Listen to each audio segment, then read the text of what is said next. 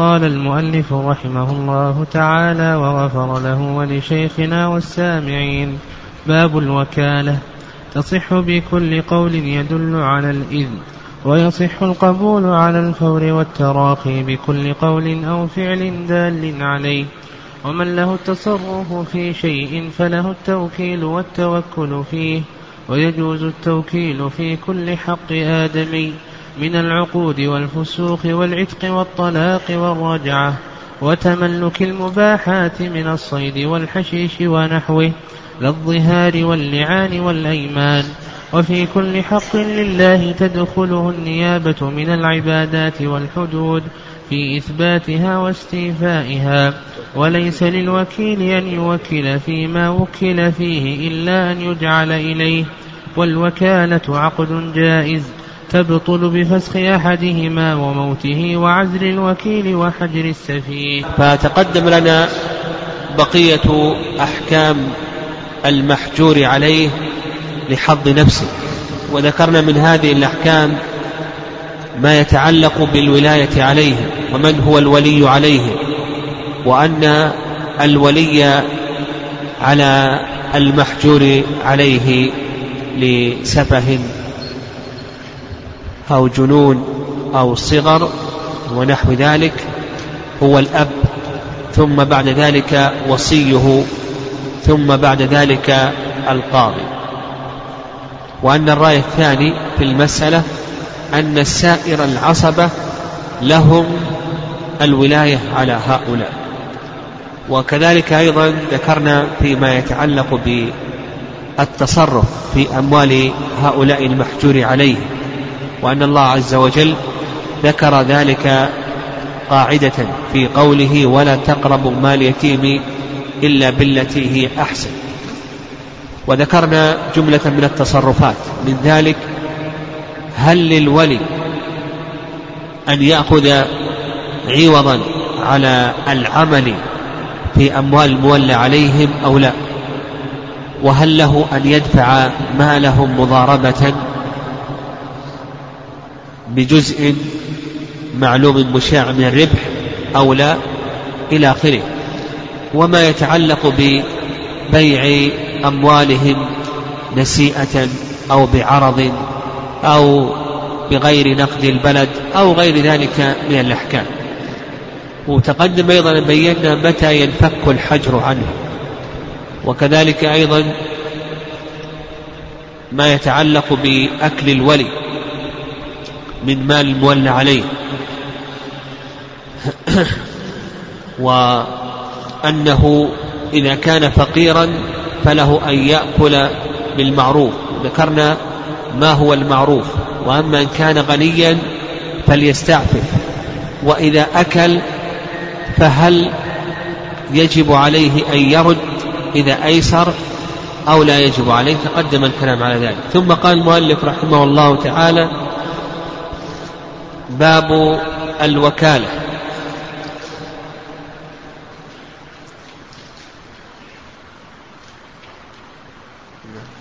هذه الأوراق وزعت يمكن في أحد ما أخذ يمكن أحد ما أخذ من الأخوان تعطى لما أخذ. اللي أخذ يعطيها زميله لما أخذ. يقول المؤلف رحمه الله تعالى باب الوكالة. الوكالة في اللغة التفويض.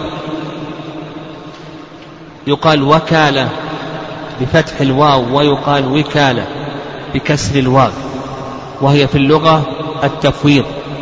وأما في الاصطلاح فهي إنابة جائز التصرف مثله فيما تدخله النيابة. إنابة جائز التصرف مثله فيما تدخله النيابة. والوكالة الأصل فيها القرآن والسنة والإجماع. أما القرآن فقول الله عز وجل فابعثوا أحدكم بورقكم هذه إلى المدينة وهذه وكالة. يعني أنهم يوكلون واحدا منهم يشتري لهم طعاما. وأما السنة فإن النبي صلى الله عليه وسلم وكل عروة بن الجعد في شراء أضحية. والإجماع قائم على ذلك في الجملة. الإجماع قائم عليها في الجملة. والنظر الصحيح يقتضي جواز الوكالة لأن الإنسان قد لا يتمكن من مباشرة جميع الأعمال بنفسه فيحتاج إلى من ينيبه في بعض أعماله في بعض عقوده أو فسوقه ونحو ذلك. والوكالة يشترط لها شروط يؤخذ ذلك من التعريف أن يكون الموكل جائز التصرف وأن يكون الوكيل جائز التصرف وأن تكون الوكالة فيما تدخله النيابة. فشروط الوكالة أولا أن يكون الوكيل جائز التصرف. وتقدم لنا من هو جائز التصرف. وأن جائز التصرف هو البالغ العاقل الحر الرشيد إلى آخره. والبالغ يخرج الصبي فالصبي ليس له أن يوكل إلا كما سلف لنا في ما يصح له نعم ليس له أن يوكل إلا فيما يصح له أن يتصرف فيه. سبق لنا ما هي العقود التي للصبي أن يتصرف فيها وما ليس له أن يتصرف فيها إلى آخره وأنه يتصرف في الأمور اليسيرة عرفا. وإذا راهق وقارب البلوغ فإنه لا بأس أن يؤذن له في بعض التصرفات إلى آخره كما سلف بيانه. والعاقل يخرج المجنون. فالمجنون لا تصح وكالته. والرقيق الحر يخرج الرقيق فالرقيق لا تصح وكالته إلا إذا أذن له سيده. والرشيد يخرج السفيه فالسفيه الذي لا يحسن التصرف في ماله لا يتصح وكالته فيما حجر عليه فيه. أيضا الوكيل يشترط فيه أن يكون جائز التصرف فالصبي أن يكون بالغا عاقلا حرا رشيدا. والكلام في الوكيل كما قلنا في ماذا؟ في الموكل. والشرط الثالث أن تكون الوكالة فيما تدخله النيابة. أن تكون الوكالة فيما تدخله النيابة. وأما وعلى هذا فما لا تدخله النيابة لا تصح الوكالة فيه. فمثلا كما سيأتينا إن شاء الله الظهار. الظهار لا تصح لا تدخله النيابة. فلو قال ظاهر عني امرأتي نقول بأن هذا لا تصح فيه لا تدخله النيابة فكذلك أيضا لا تصح فيه الوكالة. قال المؤلف رحمه الله تعالى تصح بكل قول يدل على الإذن. يعني الوكالة كما سلف. تصح بكل كسائر العقود. تنعقد.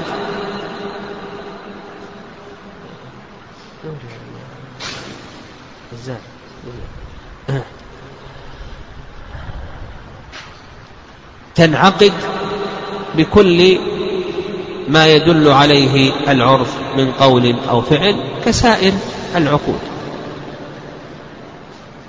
ولهذا قال لك المؤلف رحمه الله بكل قول يدل على الإذن.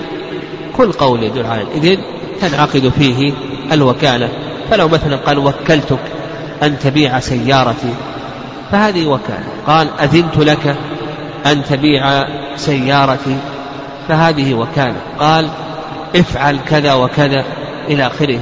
بيع السيارة. فهذه وكالة. فكل ما يدل على الإذن من قول أو فعل فإن الوكالة تنعقد فيه. لأن القاعدة في صيغ العقود أن مرجعها إلى أعراف الناس.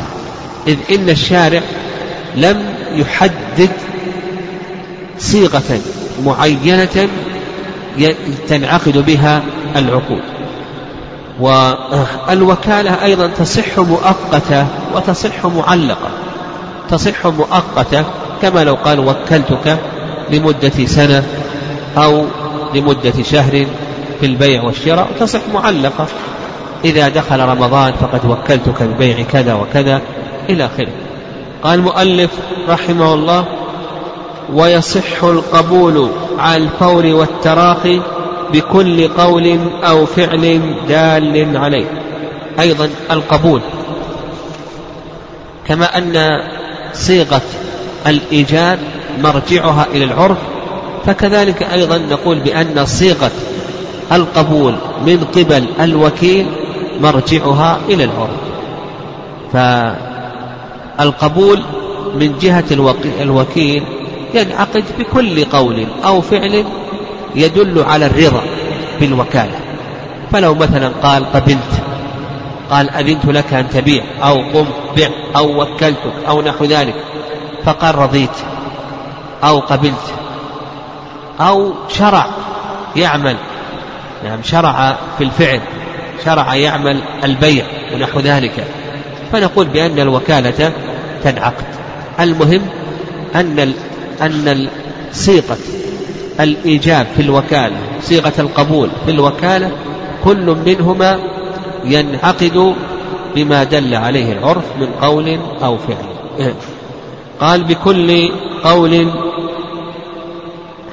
أو فعل دال عليه. قال ومن له التصرف في شيء فله التوكيل والتوكل فيه. هذا ضابط. ضابط في باب الوكالة. من له التصرف في شيء فله التوكيل والت... فله التوكيل والتوكل فيه.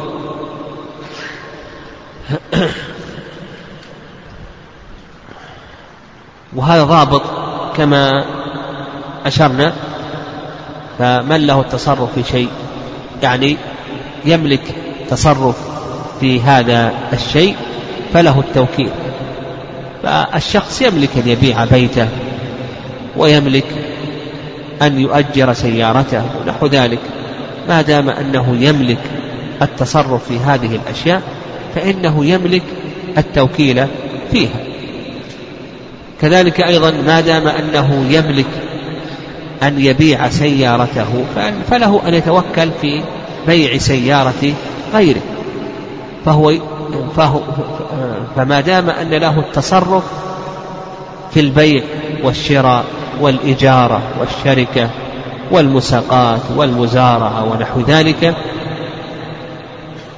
فله التوكيل في هذه الأشياء. كما أنه يباشر هذه الأشياء بنفسه فله أن يباشرها بنائبه وكذلك أيضا له أن يتوكل فيها.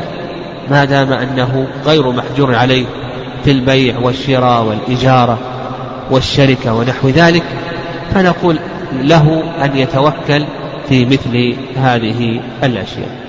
قال ويصح التوكيل في كل حق آدمي من العقود والفسوق والعتق والطلاق والرجعة وتملك المباحات من الصيد والحشيش ونحوه لا الظهار واللعان والأيمان إلى آخره. هنا شرع المؤلف رحمه الله في بيان ما تدخله الوكالة وما لا تدخله الوكالة. ضابط ما تدخله الوكالة من العقود والفسوق والعبادات ونحو ذلك وما لا تدخله الوكالة. وعلى هذا نقول بأن هذه المسألة تنقسم إلى ثلاثة أقسام. تنقسم إلى ثلاثة أقسام. القسم الأول ما تدخله النيابة من حقوق الله وحقوق الآدميين فهذا تدخله الوكالة. القسم الأول ما تدخله النيابة من حقوق الله وحقوق الآدميين نقول هذا تدخله الوكالة. من حقوق الله مثل تفريق الزكاة إخراج الكفارات كفارة اليمين كفارة الظهار إلى آخره. تفريق الصدقات إلى آخره. هذه من حقوق الله عز وجل. تدخلها النيابة فتصح فيها الوكالة. من حقوق الآدميين ما تدخله النيابة مثل البيع والشراء والإجارة والقرض ونحو ذلك. هذه تدخلها النيابة فنقول تدخلها الوكالة. القسم الثاني ما لا تدخله النيابة من حقوق الله وحقوق الآدميين هذا لا تدخله الوكالة. من حقوق الله مثل مثل الوضوء ما تدخله النيابة؟ لا يصح أن تنيب شخصا أن يتوضأ عنك أو أن يغتسل عنك أو أن يتيمم عنك أو أن يصلي عنك أو أن يصوم عنك إلى آخره. لا تدخله النيابة فكذلك أيضا نقول بأن الوكالة لا تدخله. لا تدخله النيابة كذلك أيضا نقول بأن الوكالة لا تدخل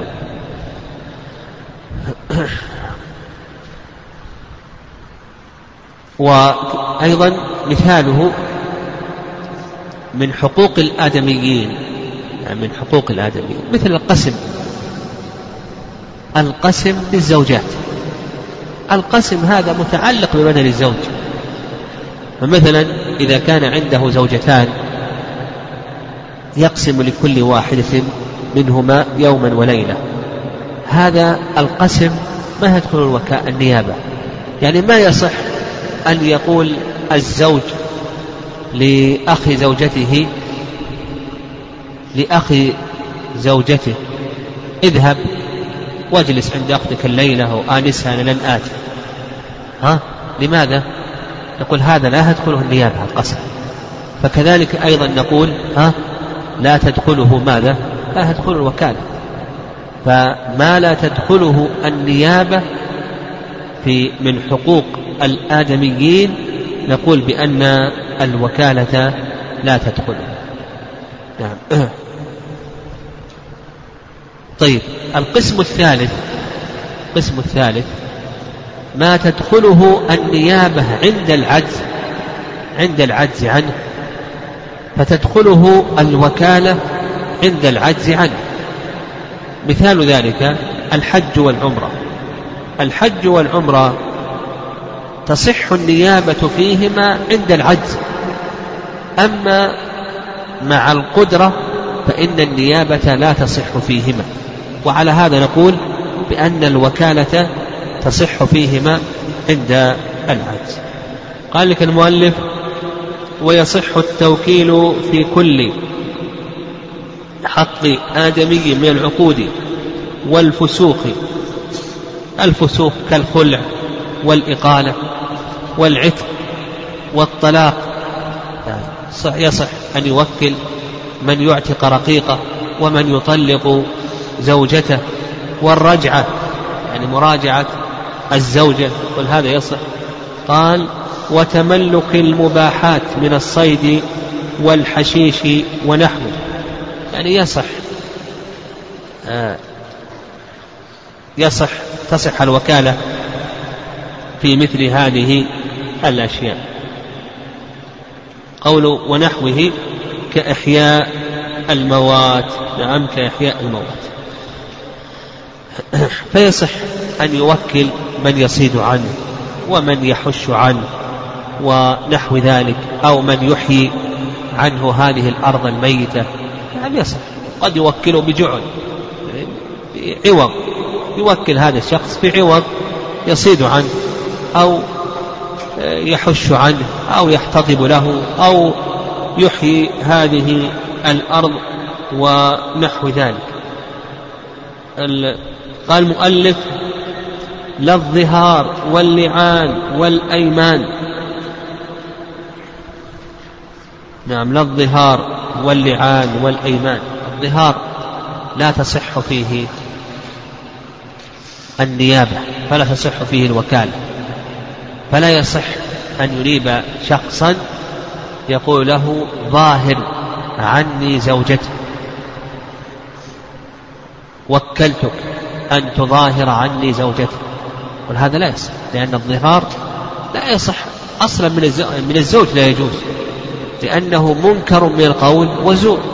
فإذا كان هذا من الزوج لا يجوز محرم من الزوج فكذلك أيضا من الوكيل. فرع يعني الوكيل فرع عن الموكل. واللعان نعم أيضا اللعان لا يصح. فلو أن الزوج قذف زوجته بالزنا نقول البينة أو حد في ظهرك أو تلاعب هذا الأصل الأصل لما قذف غيره بالزنا. ماذا؟ البينة أو حد في ظهره أو ماذا؟ أو يلاعن ما عنده بينة. يسقط الحد باللعان فهل ينيب غيره أن يلاعن عنه؟ ها؟ أو, أو نقول لا ينيب. نقول ما يملك أن ينيب. لماذا؟ لأن هذا هذه الأيمان في اللعان متعلقة بالزوج. يعني متعلقة بالزوج. ما تصح فيها النيابة ولا تصح فيها الوكالة. ومثلها الأيمان قال لك المؤلف لو قال احلف عني. أنبتك وكلتك أن تحلف عندي عند عند القاضي. يعني البينة على المدعي واليمين على من أنكر يقول ما تدخله النيابة؟ فكذلك أيضا لا تدخلها. ماذا؟ الوكالة. قال وفي كل حق لله تدخله النيابة من العبادات.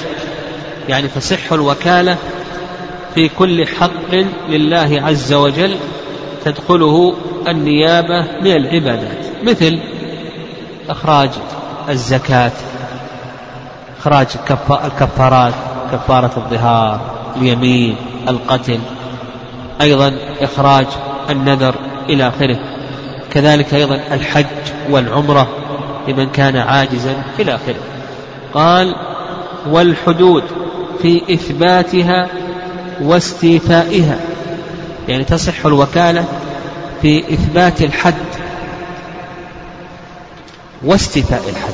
يصح للإمام أن يوكل من يتولى إثبات الحد يعني يذهب للمتهم بحد من الحدود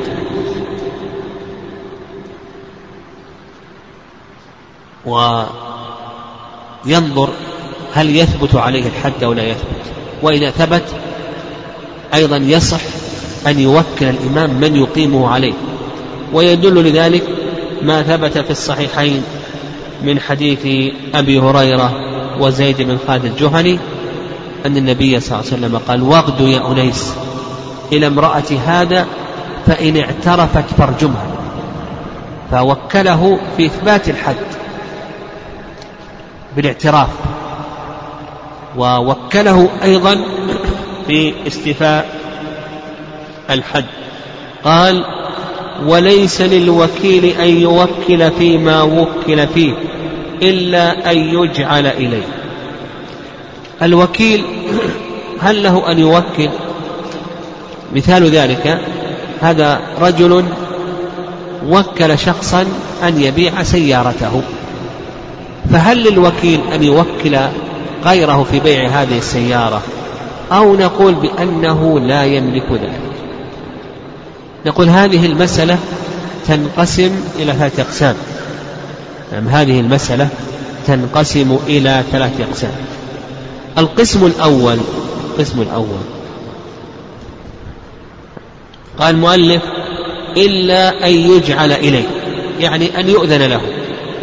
قال له الموكل وكلتك ولك أن توكل ولك أن تعطي غيرك يبيع إلى آخره.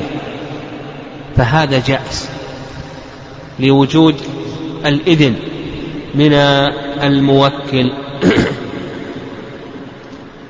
القسم الثاني أن تقوم القرينة على أن للوكيل أن يوكل. كأن كأن تكون الوكالة في شيء كثير يعجز يعجز عنه الوكيل. الوكيل لا يمكن أن يقوم بهذا العمل وحده كما لو وكله أن يبيع شيئا كثيرا من خضار أو فواكه إلى آخره. فالقرينة قائمة على أن له أن يوكل يحتاج إلى من يعينه في هذا الشيء.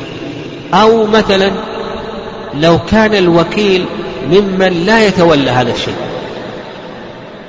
الوكيل لا يتولى هذا الشيء. يعني ليس من مهنته. كأن يكون مثلا بعيدا عن تجارة السيارات وكل في تجارة السيارات. وربما أنه لو قام بالبيع هو لا قبل الموكل فيحتاج إلى من يعين في هذه المسألة. إلى آخره. المهم إذا قامت القرينة على أن له أن يوكل فنقول لا بأس أن يوكل.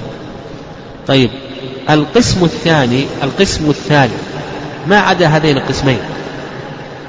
ليس هناك إذن له بالوكالة ولم تقم القرينة على أن له أن يوكل. فهل له أن يوكل أو ليس له أن يوكل؟ يقول جماهير العلماء رحمهم الله ليس له أن يوكل. وإن أجاز الحنفية لما الحنفية أجازوا بعض المسائل ثلاث مسائل قالوا له أن يوكل. لكن جماهير العلماء ليس له أن يوكل لأن الوكيل لأن الموكل إنما رضي تصرف الوكيل ولم يرضى غيره. والعقود مبناها على الرضا الرضا قاعدة في العقود قال المؤلف رحمه الله والوكالة عقد جائز. نعم الوكالة. يقول لك المؤلف رحمه الله بأن الوكالة عقد جائز. ومعنى ذلك أن لكل واحد من المتعاقدين أن يفسخها. فما دام أنها عقد جائز لكل واحد من المتعاقدين أن يفسخها. فالموكل له أن يفسخ والوكيل له أن يفسخ عقد جائز. نعم وهذا هي العقود الجائزة. وسبق أن بينا أن العقود تنقسم ثلاثة أقسام. عقد لازم من الطرفين ليس لواحد من المتعاقدين يفسخه عقد جائز من أحد الطرفين.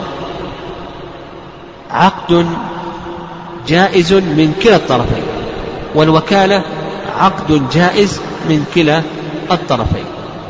فالموكل له أن يفسخ لأن الوكالة من جهة الموكل إذن. الوكالة من جهة الموكل إذن. والوكيل أيضا له أن يفسخ لأن الوكالة من جهة الوكيل بذل منفعة.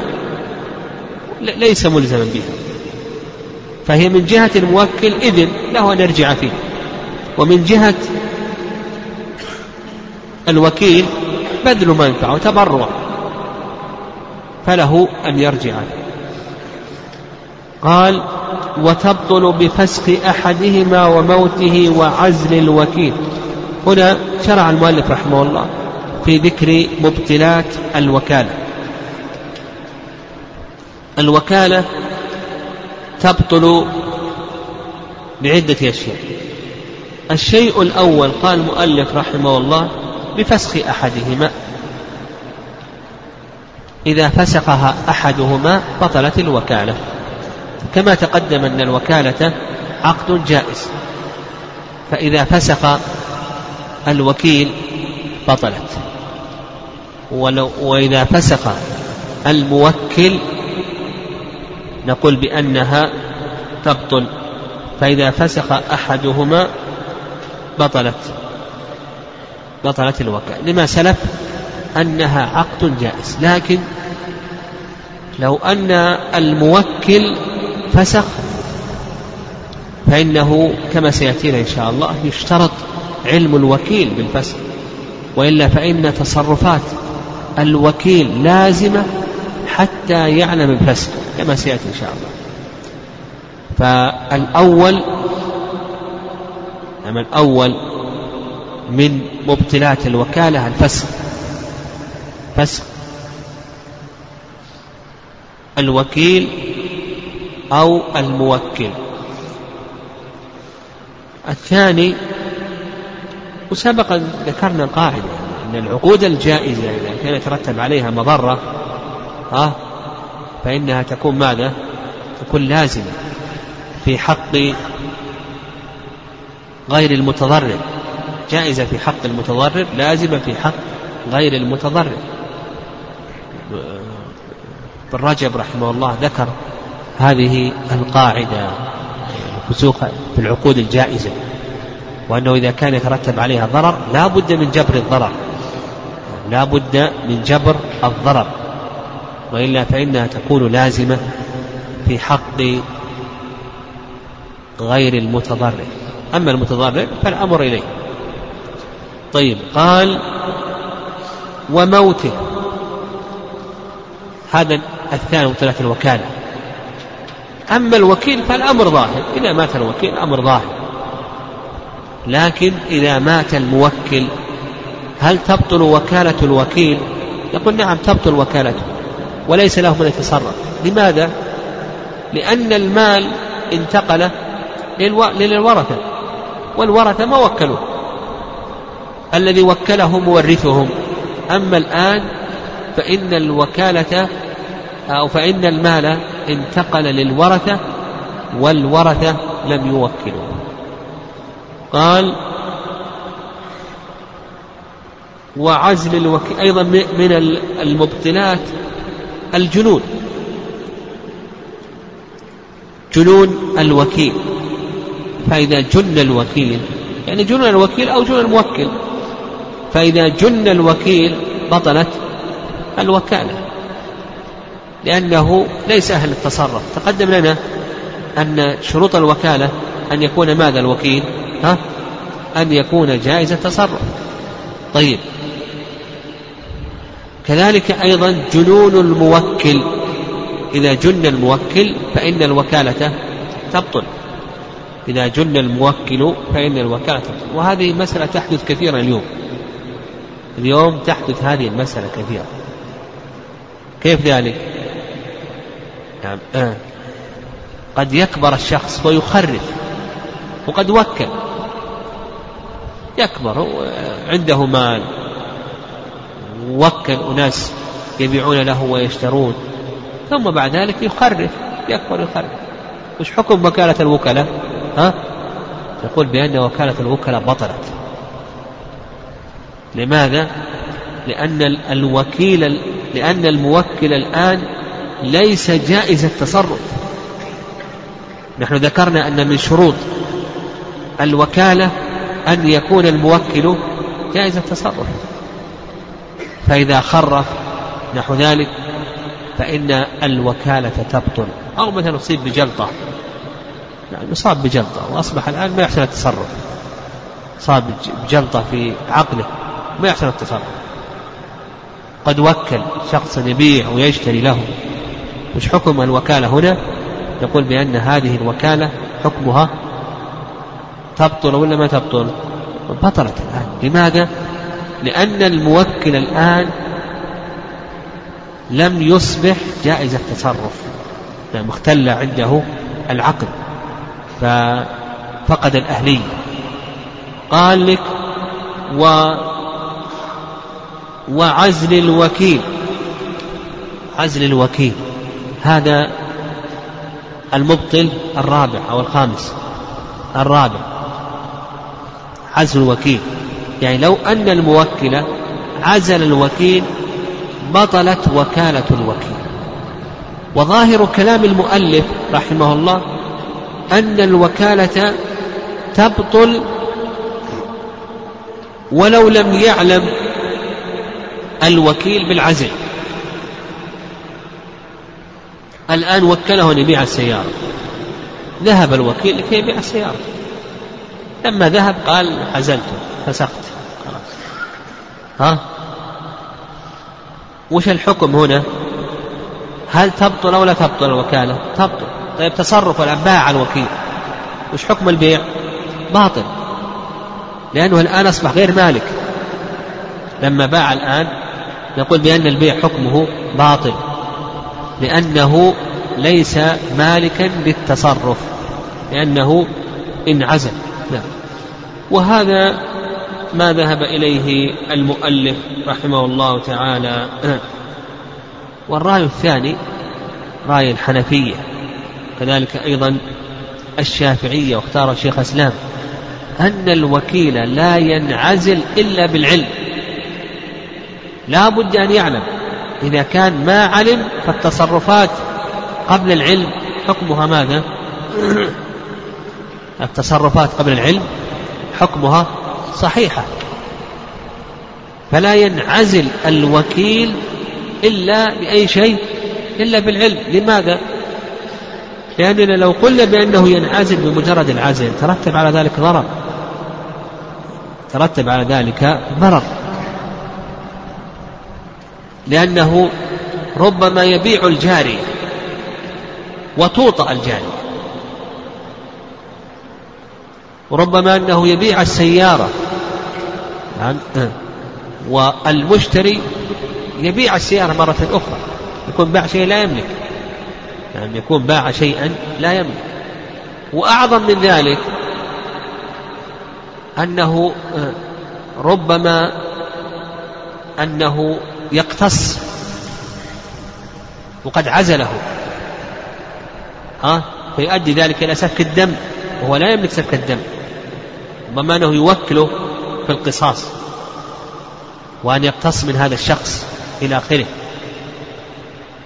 والقصاص كما سيأتينا من الفروق بين القصاص والحدود أن الحد الذي يقيمه الإمام. وأما القصاص فالذي يتولى إقامته هو ولي الجناية وله أن يوكل في ذلك. فقد يوكل ثم يعزلها الموكل ويقوم يقتص وهو ما يملك القصاص. واضح؟ فما دام يترتب على ذلك ضرر فنقول بأن الوكيل الصحيح أنه لا ينعزل إلا بأي شيء إلا بعلمه. وهذا اختيار شيخ الإسلام تيمية رحمه الله تعالى. قال وبحجر السفيه. الحجر حجران. حجر لسفه كما سلف لا يصل التصرف في ماله. وحجر لفلس. الفلس المدين الذي دينه أكثر من ماله. حجر الحجر لفلس ما يبطل الوكالة. حجر لفلس لأنه رشيد. لكن الحجر لسفة. ها؟ الحجر لسفة هذا يبطل الوكالة. فمثلا هذا الرجل رشيد. هذا الرجل رشيد. أصبح الآن لا يحسن التصرف في ماله. صار الآن محجور عليه لأي شيء؟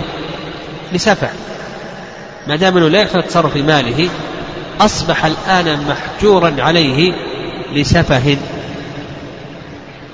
وقد وكل. لما كان رشيدا وكل من يبيع أو يشتري له إلى آخره.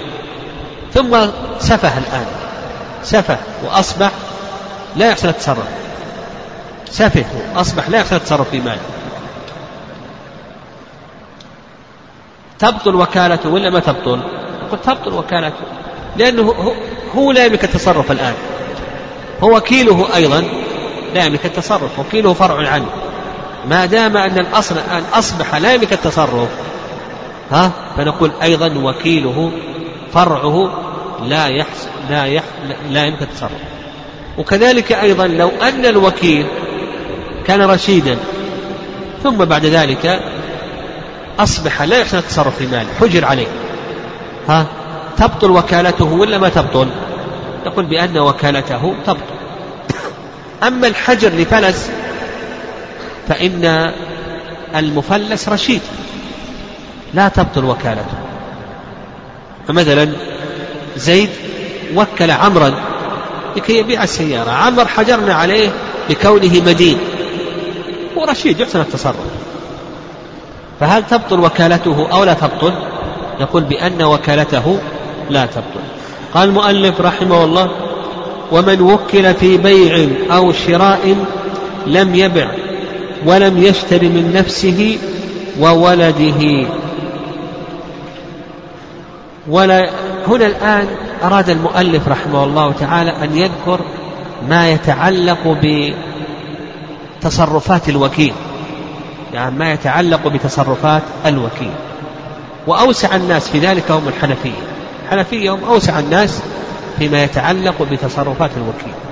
والقاعدة في ذلك في تصرفات الوكيل نرجع إلى الشروط اللفظية.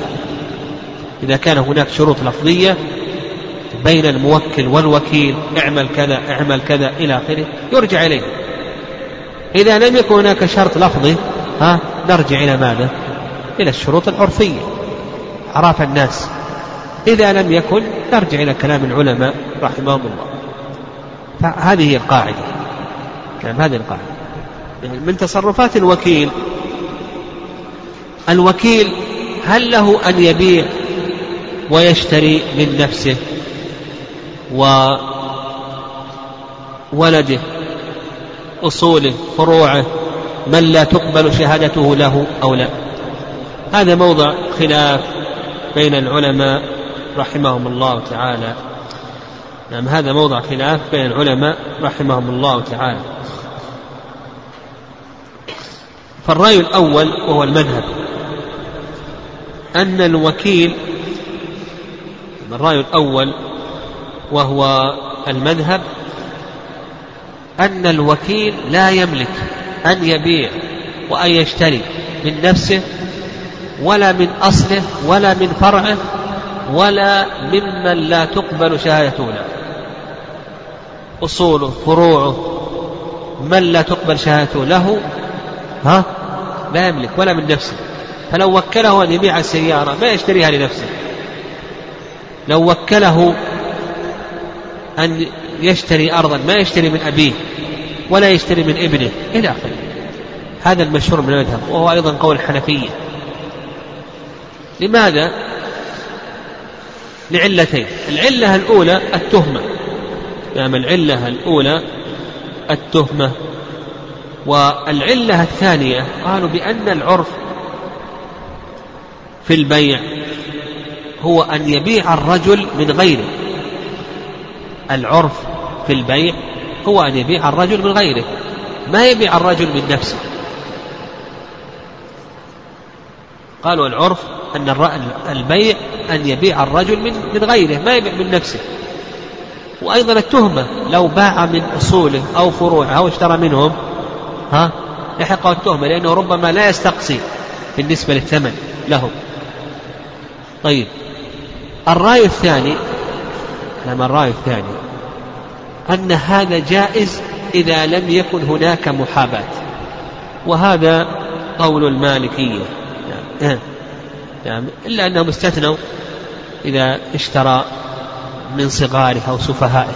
على كل حال المالكية يقولون إذا لم يكن هناك محاباة فلا بأس. نعم لا بأس. أن يشتري من نفسه. إذا كان هذا هو ثمن السلعة في السوق. يعني عرضت في السوق وأصبح هذا هو الثمن. فقالوا بأن المحاباة الآن انتهت انتفت. نعم انتفت وهذا القول قوي. يعني رأي المالكية. نعم هذا القول قوي. نعم ويمكن أنه يفرق بين الأشياء اليسيرة والأشياء الكثيرة مثل العقارات ونحو ذلك. هذه لو رجع فيها القاضي يكون أحوط لدرء الفتنة. على كل حال ما دام أن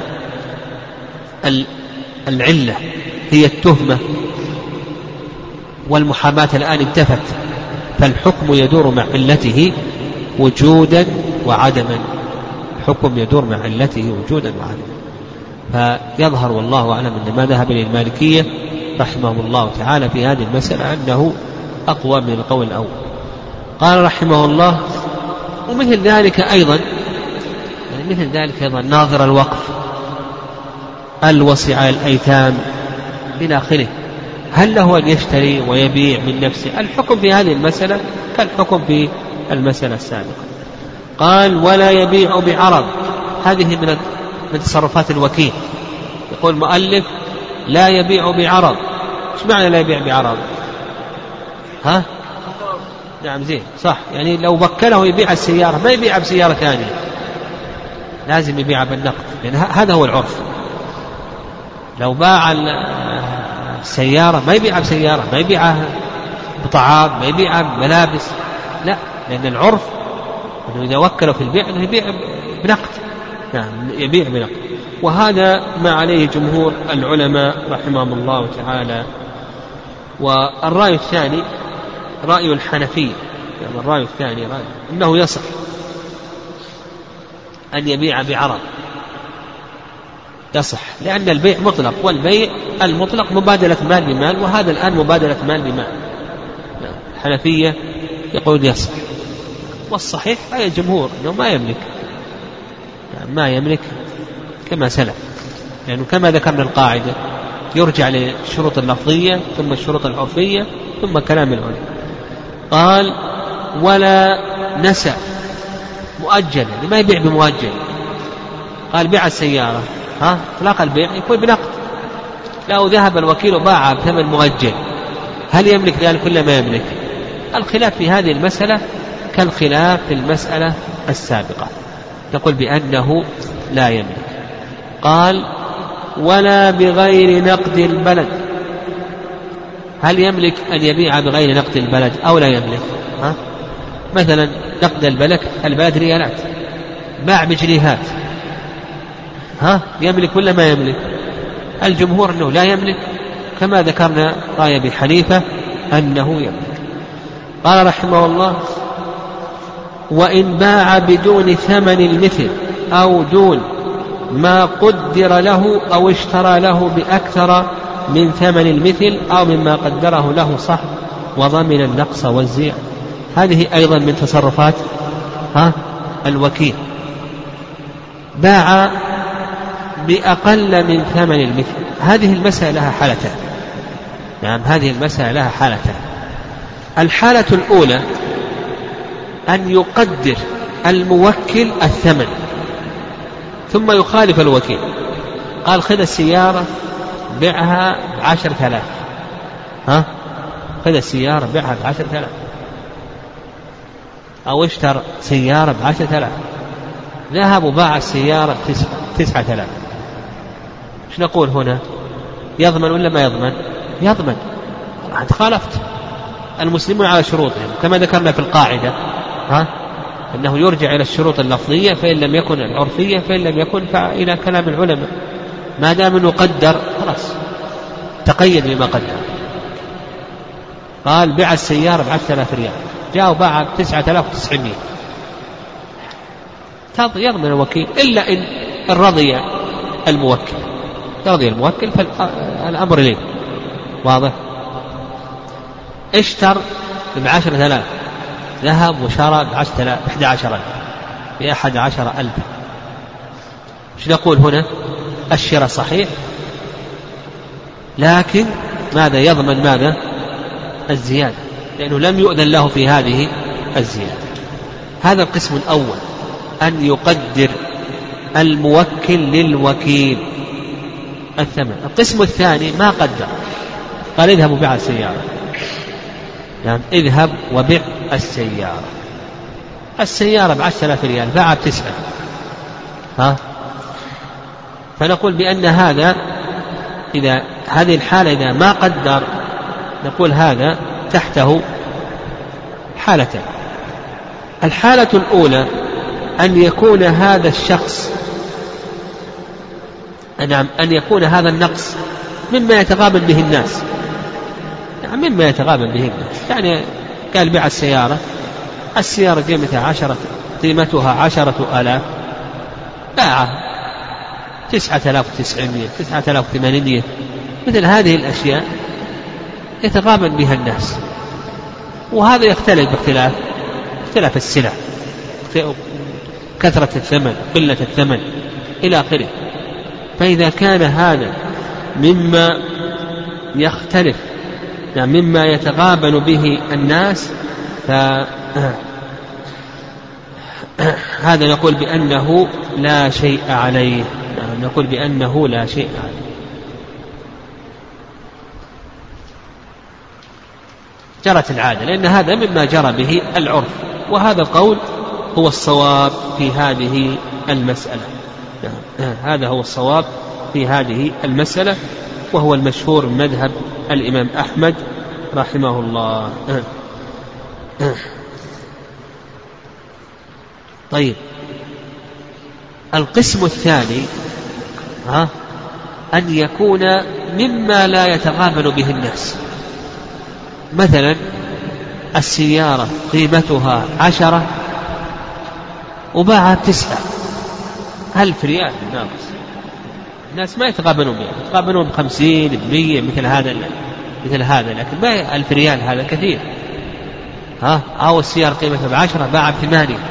هذا كثير. طيب هل يضمن ولا ما يضمن؟ النقص هل يضمن ولا ما يضمن؟ المشهور مذهب أنه يضمن.